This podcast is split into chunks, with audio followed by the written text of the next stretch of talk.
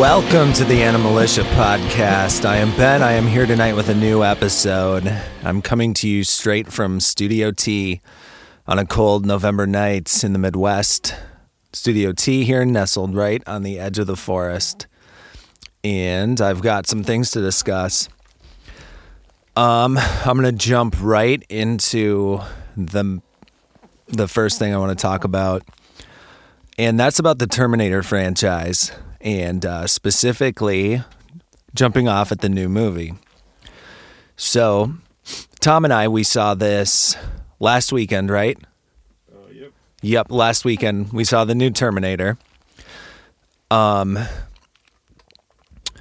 I have I've basically been neutral. So like Terminator 2 Judgment Day was probably my favorite film ever. I saw that when I was five. That literally inspired me for everything, not just film, but everything creatively. All my creative inspiration started with that movie. So it's a big part of who I am. And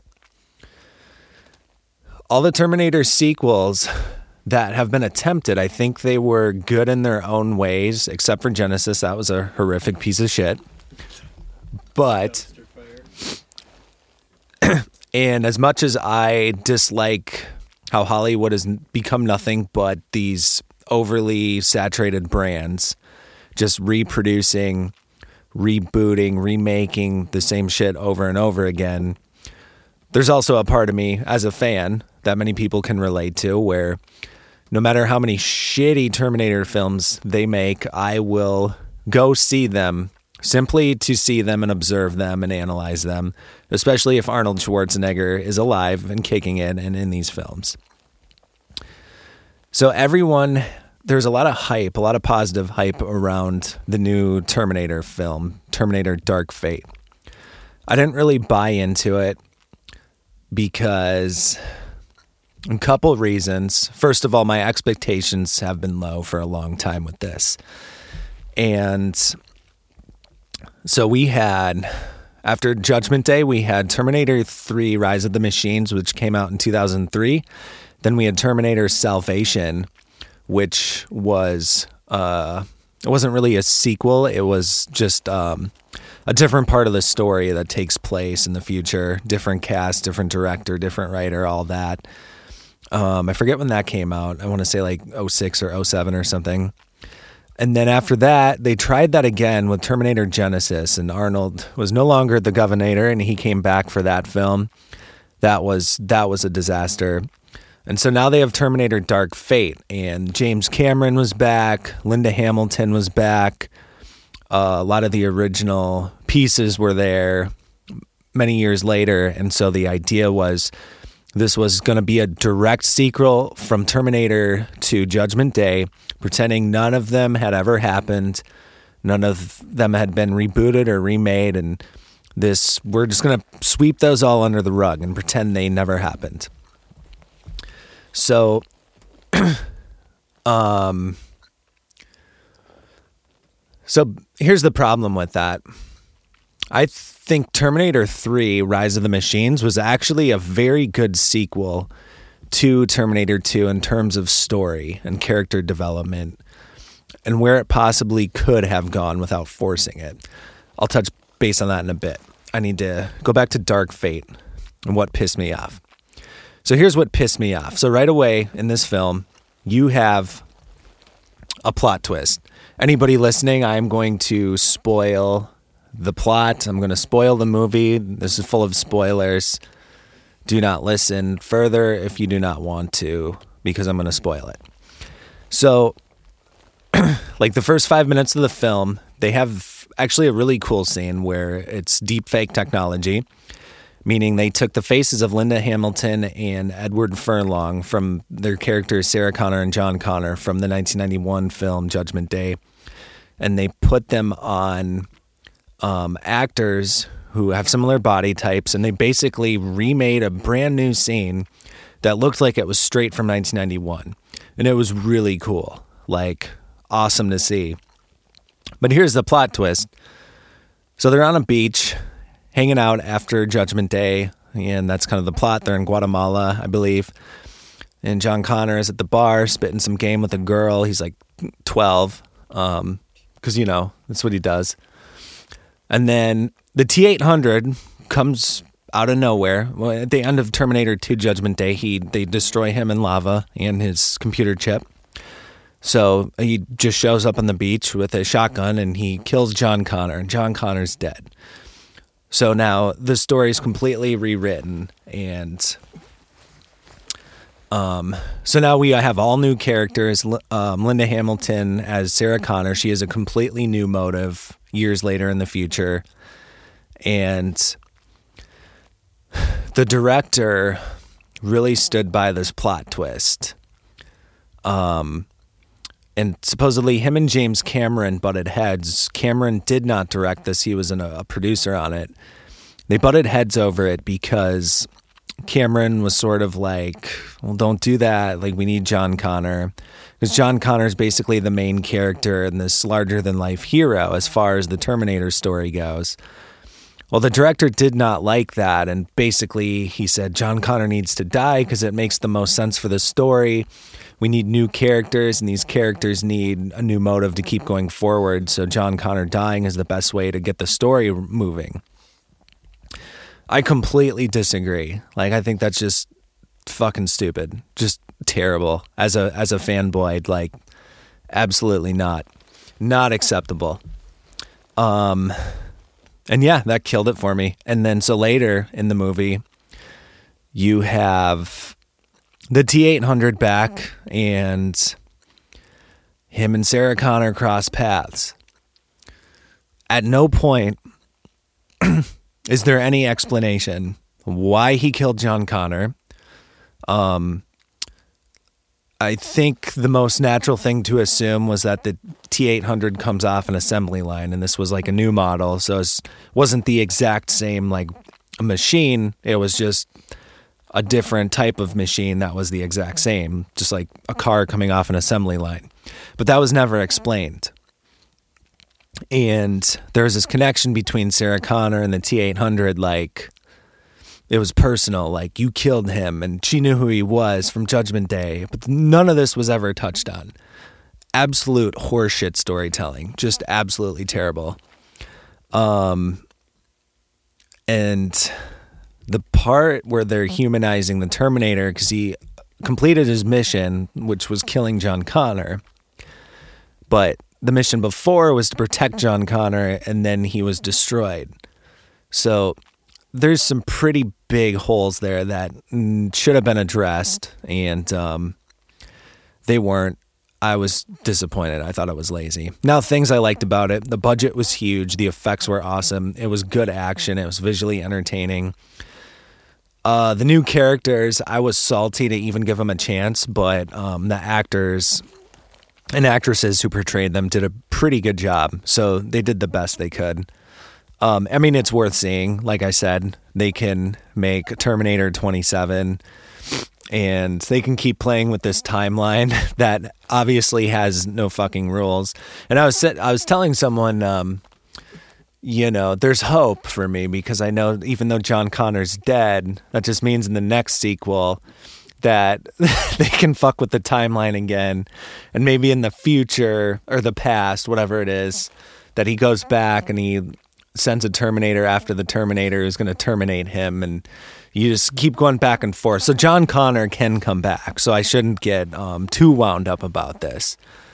Um, but that being said, it wasn't a good sequel for the story. It was terrible, and it doesn't sound like the director. I think um, I forget his name, but doesn't sound like him and Cameron are going to work together, and they wanted to um, do another like trilogy out of this or something. Doesn't sound like that's happening because it's bombing at the box office. Um, the international numbers are not good either, which is pretty much these big studio movies, especially these franchises and remakes and reboots and brands, really depend on those international markets to uh, make um, a profitable return considering the high budget in this. And this one, I think the budget was under 200 million, uh, somewhere around 180. Hey, Tom, can you look that shit up?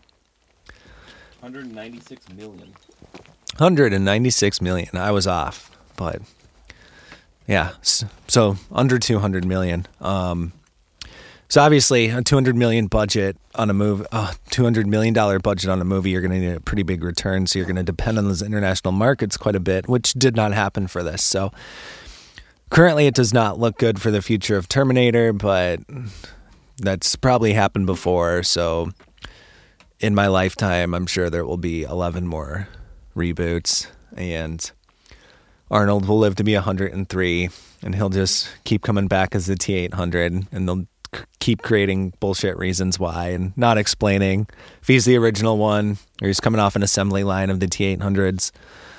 Um, John Connor will die, go back in time, prevent him, prevent himself from dying, and kill himself, then send a Terminator back to kill him to prevent himself from killing himself, and then send someone back in time to prevent that from happening. And yeah, who knows? Sky's the limit, I guess. So I'm going to get back. So Terminator 3 Rise of the Machines, terrific story, in my opinion, to follow up the sequel. I think um, Nick Stahl was John Connor in that film, and I think the casting was really accurate. John Connor's character was very accurately portrayed, I thought, as far as how how the story should have progressed. So Judgment Day, um, you know, they prevent Judgment Day in Terminator 2. So does John Connor really have a purpose to exist in the future? If they he came from the future with this war against Skynet, and he goes back in time, and, um, or sends the Terminator back in time to protect them, and they prevent Judgment Day. Does he really have a future now? So in Rise of the Machines, um, the John Connor character that Nick Stahl plays, he's kind of this uh, this alcoholic, like this drug abuser. He's rougher on the edges. He's kind of keeping a low profile. He's sort of a drifter. Um, obviously struggling with mental illness. Sarah Connor's deceased. Um, so very good. Um, I think very accurate future of what someone in that position would essentially turn into because you wouldn't just become an accountant or something. You wouldn't. Uh,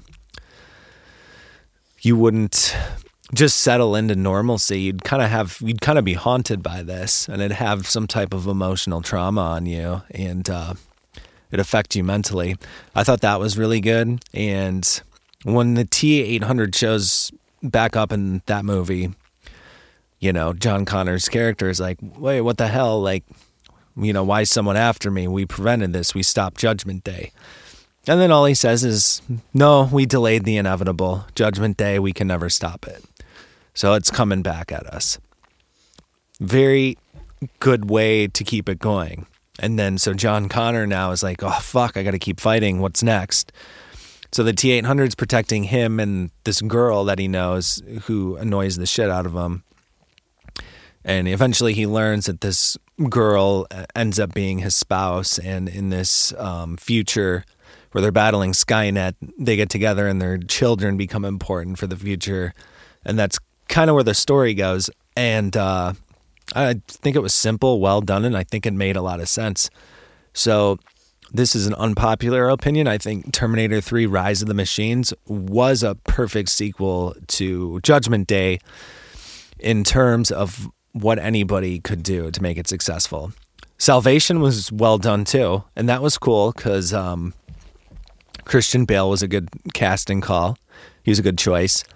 Um, he did John Connor well, and that was more based around the war itself, which was an interesting dynamic.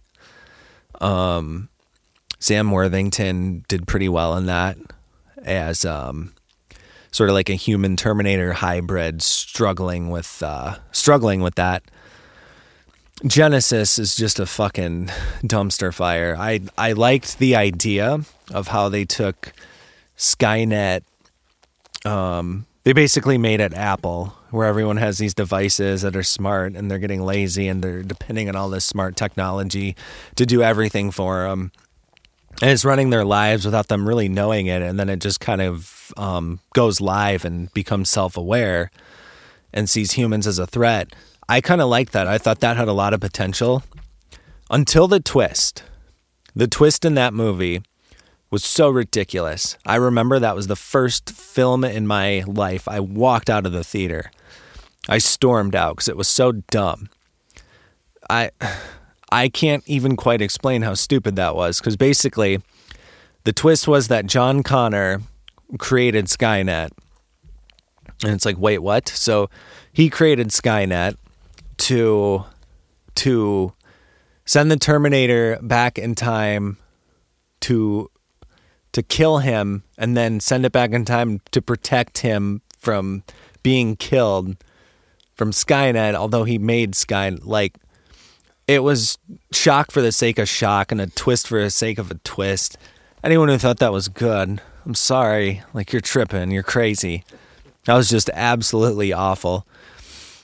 I remember being in the theater and inside like I'm inside the theater and I see that scene and then that's the twist. And he's like, I'm John Connor and I created Skynet. I'm like, no, what the fuck? Are you kidding me? This is bullshit. And I left and I'm just like, nope, not happening. I almost wanted to buy another ticket so I could go in and walk out again. It was that bad. But yeah, so that's my thought on that. Um, kind of a disappointment, but you know, whatever. It was an experience. And I will say this I think Stallone is doing a little bit better right now because the new Rambo was absolutely stellar. It kicked ass. The story was fantastic. The story arc, the arc of the character, as far as John Rambo, like going back from the very original to the sequels, the new one, this movie ends perfectly. It's timely because it touches on a subject that is very real, human trafficking, and it does it very accurately. And it's caused controversy. I don't really understand what's controversial about it because it's it's real life and it was not made with a political perspective. It was made with a, a kind of a realistic lens like, hey, this is what's happening and emotionally it hit you really hard and like you invested in this emotionally. Like it will make you tear up but when he gets his vengeance in that film, man, are you on the edge of your seat? Um, it is violent. It is gory. Like it was borderline horror because John Rambo in that acts like a serial killer. He has nothing left to lose. He's old. He's on his. He's just all out and like he's on his final stand. So badass. And what I really like about that is in 2019 you have all these films with these massive budgets and these A-listers and these studios and everyone is trying so hard to be interesting and um, just different and there's oh, this overly saturated dialogue and unnecessary overacting and it's just it's all garbage this is my opinion it's all garbage with this Rambo film, Stallone literally took the template from these films in the 80s, where everyone had a short attention span with these action films. The ball just kept rolling. The story kept going. It kept going like just faster and faster and faster. There's no moment that was boring because it just, the story picked you up and it kept carrying you. And this is why those 80s action flicks were cheesy and corny, but so much fun because they were so entertaining and um, it didn't lose your attention. So he takes that template from like the 80s and applies it in 2019 with all the technology and the high production quality and the gore and the violence and makes something absolutely stellar that kicks everything else that's been out right in the balls. I love that film. The new Rambo absolutely incredible. So he's doing a little bit better than uh, what Arnold's been doing. So, you know, it's funny. It's 2019. There's Terminator was out, Rambo was out, Men in Black was out, Chucky was out, Toy Story was out. Mm, what decade are we in? Everything's just become a brand. It's become a brand licensed to print money, reproduce. And sometimes that's okay, but you know, some original content would be nice. Um, Speaking of Rambo, about let's see, today is the 23rd, and on November 21st, it was the anniversary of Rocky, the 1976 Stallone film Rocky. Um, I want to talk about this for a quick minute because this is very cool. Um, hold on one second. Let me hydrate here.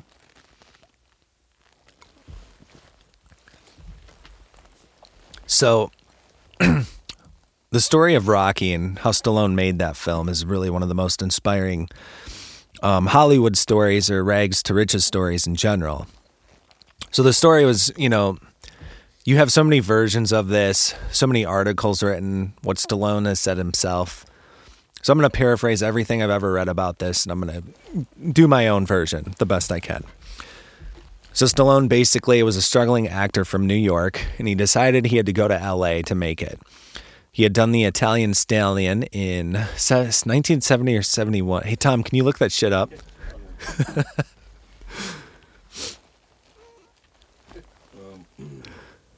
yeah, 1970. 1970. movie titles The Party at Kitty and Studs. Um, Go out of desperation after being bounced out of his apartment and being homeless. Yep. So, homeless, desperate, wanting to be an actor. He did the Italian Stallion in 1970.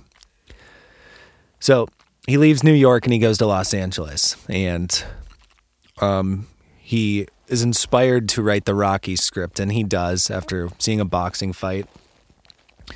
He's not doing hot in LA though; it's way too competitive. Um, he his dream is to be an actor, but he's also writing, and he writes the Rocky screenplay. So at the time, he is, I believe, he's homeless. He's very broke and he's so broke he has to sell his dog because he can't afford to feed his dog. And he doesn't rather break his heart selling it than not being able to feed it and have to watch it be hungry. So he sells his dog. That's how broke he is. And he finds someone who wants to buy the rocky screenplay and they offer him like 360000 which is a lot of money. But under the condition like he is not allowed to act in it which is what he wanted because they, he was a homeless nobody. He couldn't make it as an actor the, they wanted the studio to have it where they could have like a uh, uh, already established actor do the role so they could you know print money easier. So he turned it down, and in interviews he basically said like he already hit rock bottom. So like, what was the point of going farther down? Because he he he felt something, he believed in this script, and he just had to stay true to himself. So he keeps like selling it, and he gets lower offers, like lower offers, and um, he ends up selling it to someone who lets him act in it. And he got a, the movie itself got a million dollar budget. Now, he didn't get a million. The movie itself from the studio got a million. He got the paid for the screenplay and then he was guaranteed the starring role. And he might have had some hands on stuff. I don't think he was a producer or anything, but I think he had some type of influence. I'm not too sure. So he ends up, but the rights to the screenplay, I think he sold for like thirty-five thousand or something crazy. It was a huge drop off from the three hundred and sixty he was offered. So he sells it for thirty-five thousand. They can make a million dollar movie, and he gets to be the star and the lead actor. And they were tight in the budget, and they did almost everything in one take because they tried to rush this film in twenty-eight days and it ends up making like $205 million off of one, the $1 million budget. And then obviously, decades later, it's made, I think, close to a billion. So it's one of the most profitable movies of all time. So he rolled the dice on himself entirely and made that happen. And what's a cool part of the story is as soon as he got paid that 35000 for that screenplay, he supposedly hunted down the person that he sold his dog to and he paid them 15,000 for his dog back. Like that was like supposedly the first thing he did. So then at that point he had 20,000. And then this movie made 205 million internationally and domestically off of um, a, a million dollar budget. And the rest is history and he became one of the biggest stars ever by rolling the dice and making that huge of a risk. So I thought it'd be cool to bring some attention to that as I was talking about Rambo. and some of these throwbacks and these sequels because that's a damn cool story. And I think a lot of people can learn a lot from that. All right. Um, one final thing I want to get into is I'm sure everyone has heard about Disney Plus by now because it's all over everywhere. Everybody has it. Everyone's losing their shit over it. Um, it's on social media. Disney Plus. So, yay, Disney's awesome. All of our childhood memories and all of these wonderful childhood films we all hold so dear to our hearts, right? We get to stream it and a bunch of other shit too. Because you think about it, Disney owns about 40% of all the entertainment media on the planet now, um, especially after the controversial Fox merger. So, here's a list of companies that are owned by Disney in the entertainment industry Disney, obviously, Pixar, Lucasfilm, Marvel Entertainment, Marvel Studios, Touchstone, an 80% stake in ESPN, 60% stake in Hulu, ABC, Fox Networks, 50% of A&E, Lifetime Channel, and the History Channel. And they also own Warner Brothers. And those are just the major companies. Um, if you trickle those down, there's a lot of other smaller companies they own through them, obviously. So yeah, Disney owns 40% of all entertainment media on the planet. Um, that's kind of crazy because if you think about that, that is one company that owns all these other companies. So they're controlling a lot of what content is available to people, what they're seeing, and what the message is. Um, if you go back a couple episodes to my episode about the Illuminati, and I talk about Vivendi and how these Vivendi is this media conglomerate in uh, that owns all six major record labels. So then, you know, my theory is that it's a kind of a corrupt corporate structure where they they own all these companies and they happen to be politically active. So my question was duh, do they have some type of influence or some type of agenda with this amount of power that they have and the amount of money they invest into politics? Do they have an agenda that they wish to inflict on the artists who represent their labels and their companies? Something to think about. So, I'm going to read some statistics about Disney. Um, the risk, I'm not going to get too political here. But just in the 2020 um, election cycle, Disney has made contributions of $2.2 million, which ranks 21 out of 15,677 qualified participants. And they have lobbied a total of about $3.37 million. That's not as high. It only ranks 103 out of 3,788. And between candidates and party interest themselves, they they're split about 50-50. And what's interesting is if you look at the 2020 election cycle, focusing particularly on presidential candidates, um, they have donated to multiple presidential campaigns. And I'm not going to dig too much into this, but ranked in order from um, who they've donated to the most to the least. Um, the top six are um, Democrat candidates, but actually the seventh, surprisingly, is Trump. So it's kind of interesting. They're a little bit skewed, um, more so to the left, but um, all in all, it's sort of skewed. So that's kind of interesting with their political interests.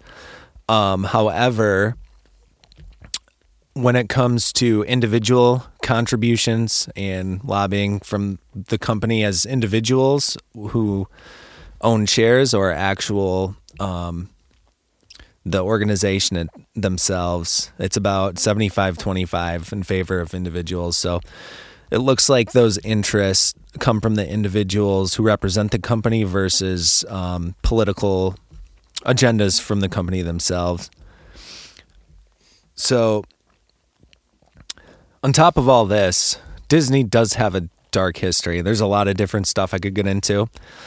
I'm going to just kind of list off a few things because mm, it's not that interesting to get into, but I think people who might not have heard of any of this might be a little shocked. But first of all, um, Walt Disney himself was not a good dude. He was an anti Semite. Um, he had supposedly attended some pro-Nazi meetings and like organizations, and he worked had um, Nazi film propagandist tour the Walt Disney Studios. He was obviously very sexist man. Um, uh, he did. There's a lot of copyright issues where some back in the day Disney ripped off a lot of characters and kind of fucked the people over that they ripped off when these characters became popular. And then here's just some random stuff about Disney World and shitty things Disney has done in general. Um, they've been known to file lawsuits against daycare centers in Florida that use Disney characters painted on the walls, and they've actually financially devastated some small business owners by doing that. Um, a lot of the actors who dress up in the costumes at Disney World have come out and said that in order to do their job and always be happy and make kids laugh that they drink a lot of alcohol. And so a lot of them are drunk um, or so they say themselves. That obviously doesn't apply to everyone who does that. Um, disney has been known to not run thorough background checks on the people who work in their parks, specifically the ones who dress up in characters which would be the most disturbing and 35 of their employees who partake in those character outfits have been proven to be predators or have controversial criminal backgrounds. And this was an article that was uh, written in 2014 and it dated back to 2006. So since 2000, between 2006 and 2014, 35 people had been discovered of having predatorial uh, criminal backgrounds. Um, something. The River Country Water Park had a brain eating parasite and it was shut down in 2001. Um, that was called, man, I'm going to slaughter this. Um, I need a I need a doctor here. Naegleria fowleria. Here, hold on. I'm gonna get a doctor to talk to us. Naegleria fowleri. Naegleria fowleri a protozoa that is a pathogenic free-living amoeba. Infection with Naegleria fowleri causes primary amoebic meningoencephalitis. Yeah, I knew some of those words. Um, so obviously, brain-eating bacteria in the waters of their water park, where a lot of people enjoy and you know swimming at. Uh, it's kind of a big deal. Yeah. Yep.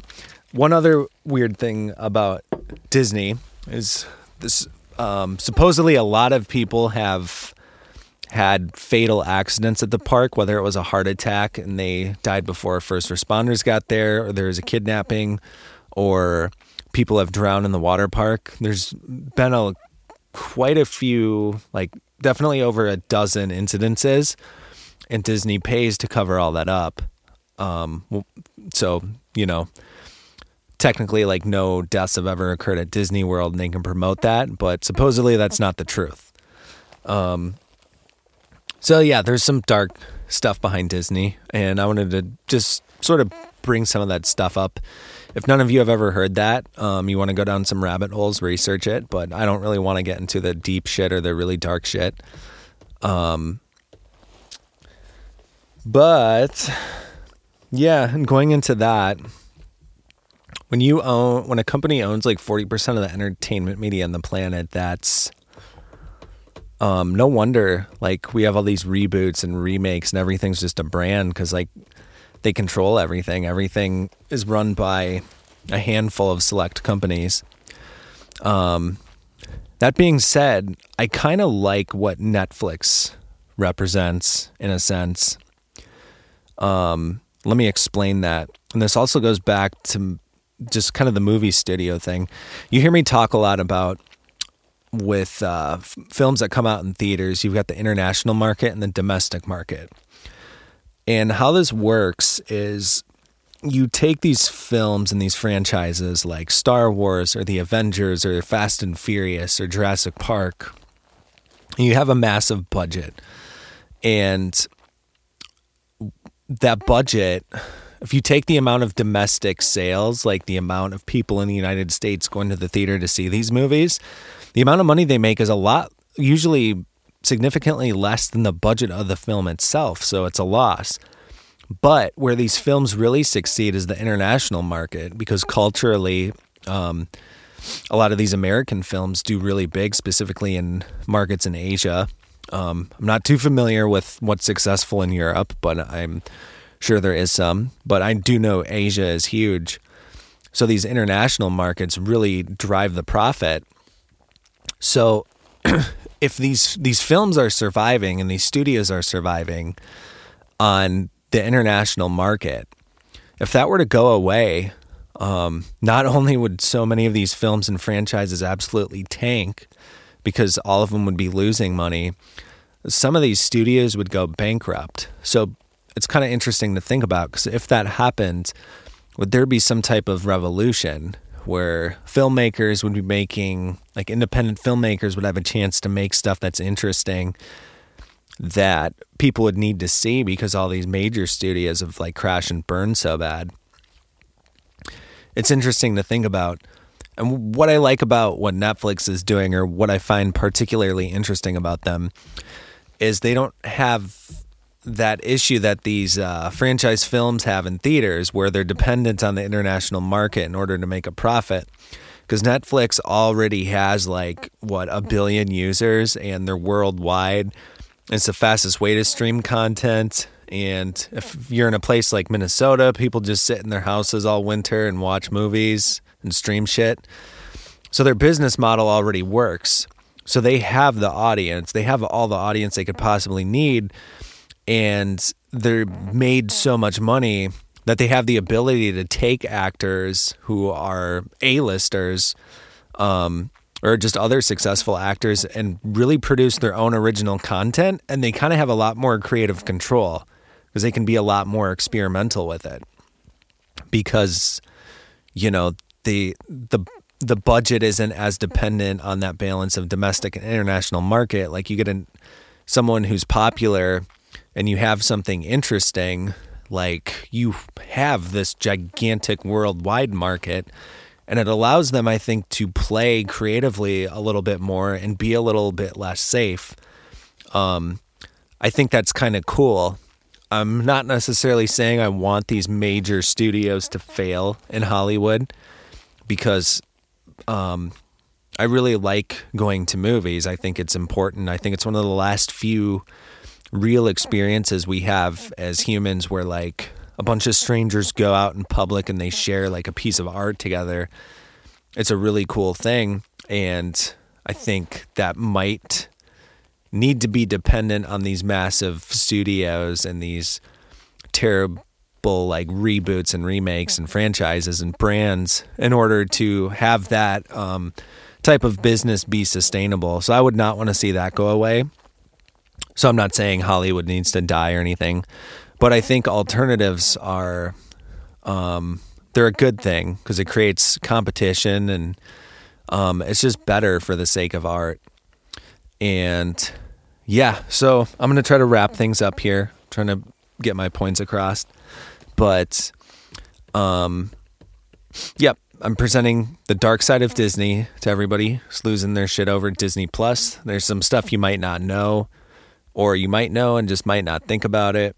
So think about it if you like. Um, and yep, that's my opinions on Terminator and why it sucks and it's hopeless, why Stallone is still kicking ass, um, what Netflix is doing, that's cool, and more rants about the international and domestic market shares and profits of these franchises and these reboots and remakes and movie brands that refuse to die.